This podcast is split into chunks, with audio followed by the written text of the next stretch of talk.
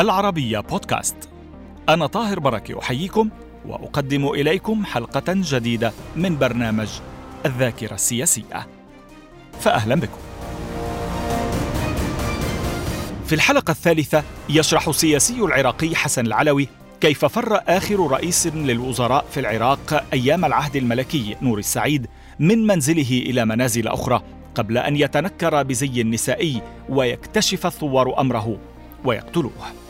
حسن العلوي الذي شهد مقتل نور السعيد يتحدث عن الانقلاب على رئيس الحكومة العراقي الأسبق عبد الكريم قاسم ثم على الرئيس عبد الرحمن عارف السياسي العراقي يتطرق أيضا إلى أسباب مغادرته العراق وعمله مع المعارضة في الخارج إلى حين عودته للعراق في 2003 والرسائل التي كان يتلقاها دوريا من نائب الرئيس العراقي الأسبق عزة الدوري.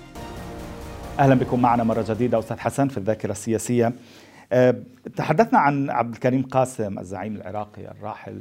عندما أصبح بمنصب رئاسة الوزراء وهو يرمز له كزعيم جاء ذلك بعد سقوط الملكية. بس أنا بدي منك يعني ملاحظاتك ومشاهداتك بذلك الوقت عندما سقطت الملكية. في يعني أين كنت؟ وكيف تصرفت؟ شو كان دورك؟ اي إحنا الملكية كانت تعني سقوط بيت نور السعيد وقصر الرحاب فقصر الرحاب توجه لعبد السلام عارف وجماعته ضربوهم وأبادوهم. نعم. هو مو بعيد علينا بس القريب كلش علينا بيت نور السعيد اللي بنته شركة أصفر وما عنده بيت. كان يعيش ببيت ابنه مدير السكك وما عنده ملك. تمام. كان نزيه نور السعيد إيه. ف بيته قريب على بيتنا. ضربت صارت اطلاقة مدفع الساعة أربعة ونص هيك الفجر. فإحنا ننام على السطوح.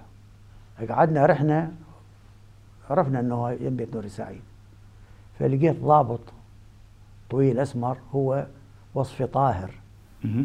اللي كان مرافق عبد الكريم قاسم. نعم. أي قتل وياه ويا عبد الكريم قاسم. قال جيبوا لنا جماعة سووا مظاهرة. بس ما دخل البيت. ما خارج البيت. قلت له ليش ما تدخلون البيت؟ أشوف قال تدخلوا هل عنده تعليمات. إحنا دخلنا وما دخل. هذا وصفي طاهر؟ اي. بس نوري سعيد طبيعي وين نوري سعيد؟ القصة الأخرى أن بيته هو ما عنده سياج على النهر. هو الوحيد. وكل بيوت بها يسموه سدة على النهر. يوقف يوقف يطلع على النهر ولا ما عنده. المي يدخل للحديقة مالته. من من يرتفع النهر وينسحب.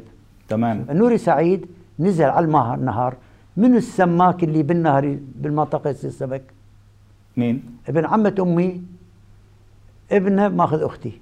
مه. اسمه حسون العيسى الحمداني. فأشتري لهم نور سعيد.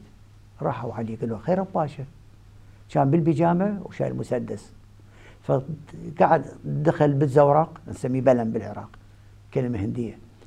قعد بالزورق مالهم الزورق مال صيد سمك. فما قعد على الكرسي مال قعد على أرض ال الزورق. الزورق. قالوا له خيرا قال لهم كم واحد بالنص.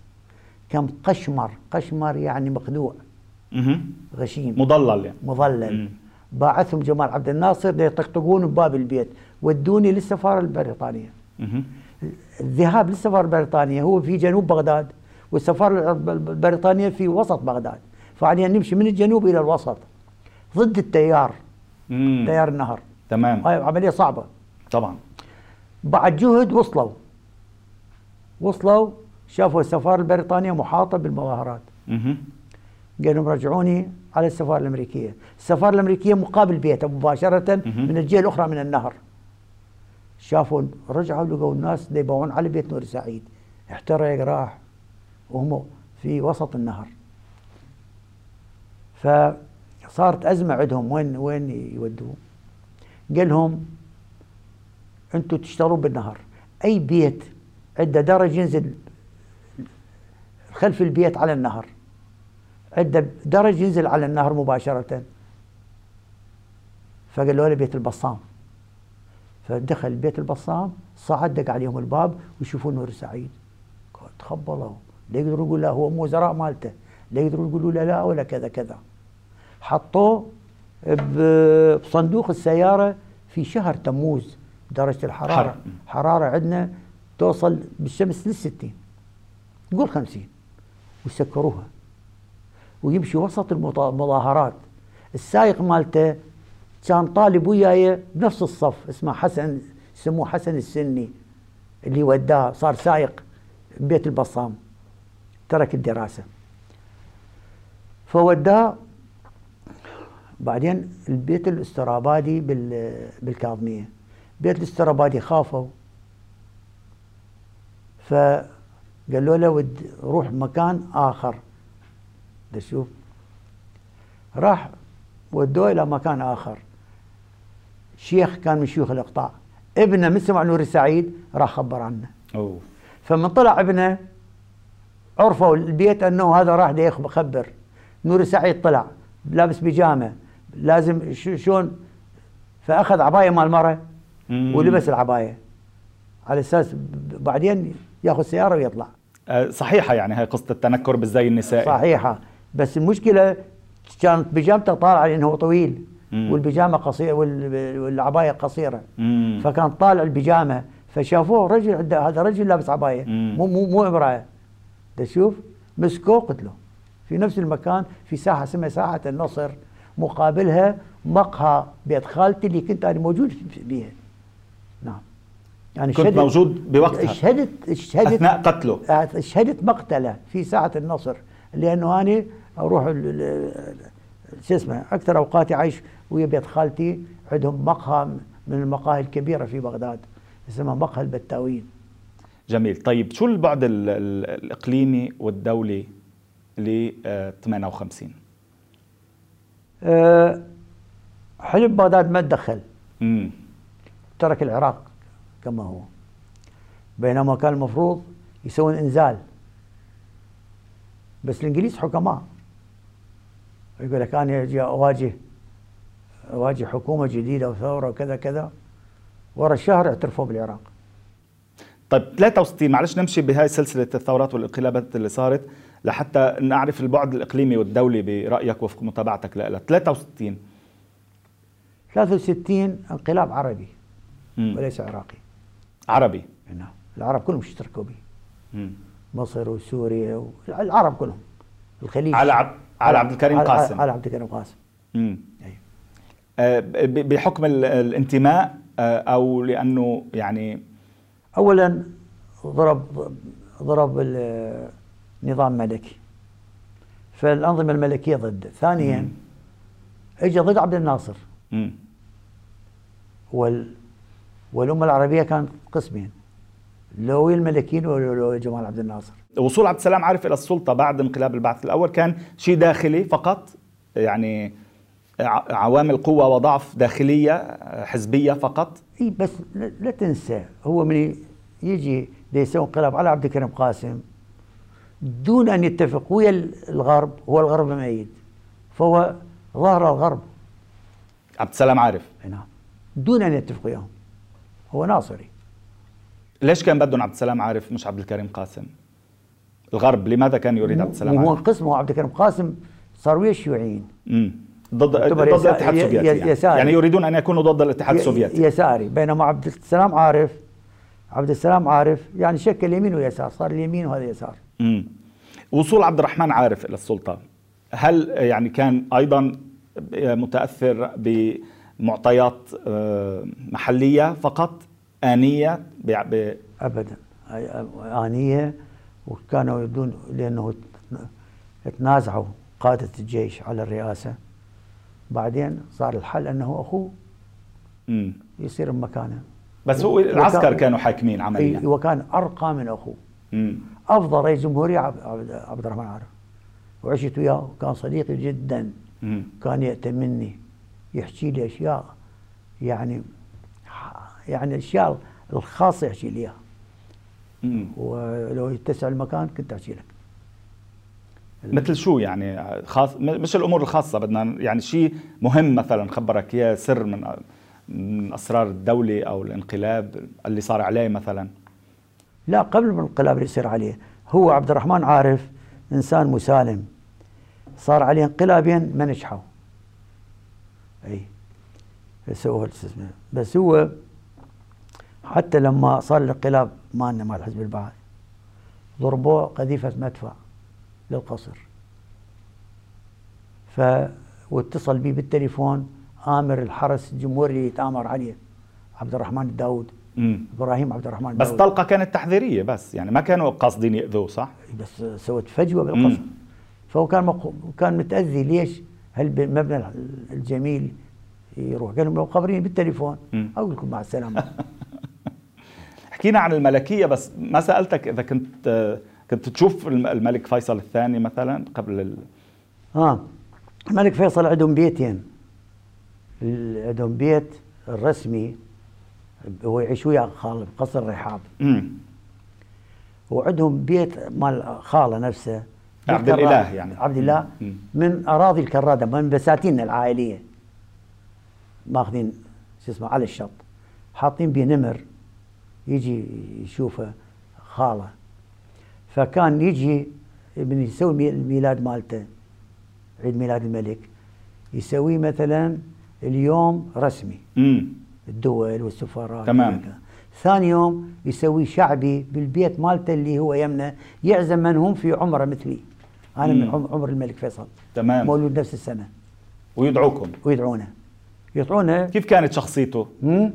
كنتوا تحكوا معه كيف كان. إي كيف كانت. شخصيته؟ عنده عنده حياء ال- العذراء مم. الله عنده حياء يعني ما يقدر يتكلم ما عنده شجاعة مم. كان خالة وخالة هو اللي ما خلاه له شخصية مم. يعني اللي خاله كان هو الوصي على العرش قبل يتكلم ما يبقاه يعني بقاه جوا ايده ما كان يتكلم عنده حياة يتلعثم بالكلام مالته.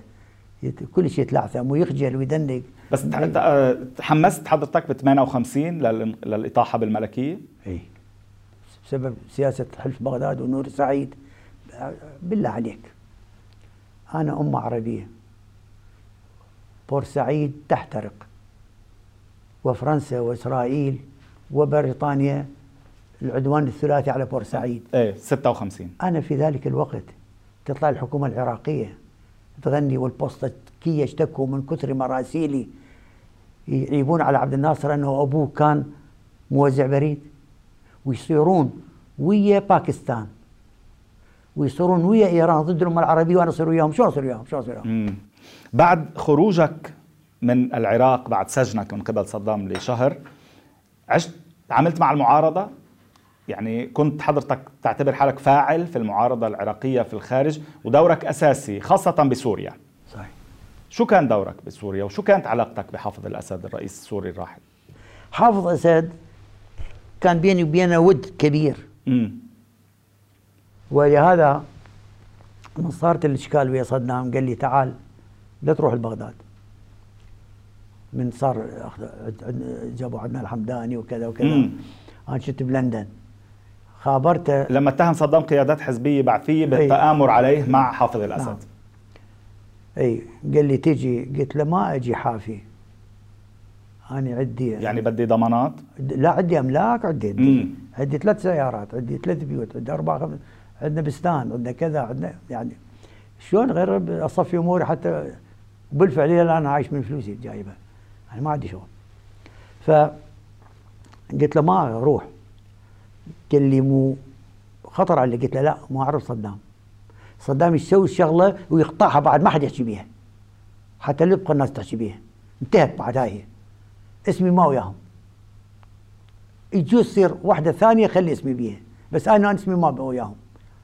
فرجعت رجعت لبغداد.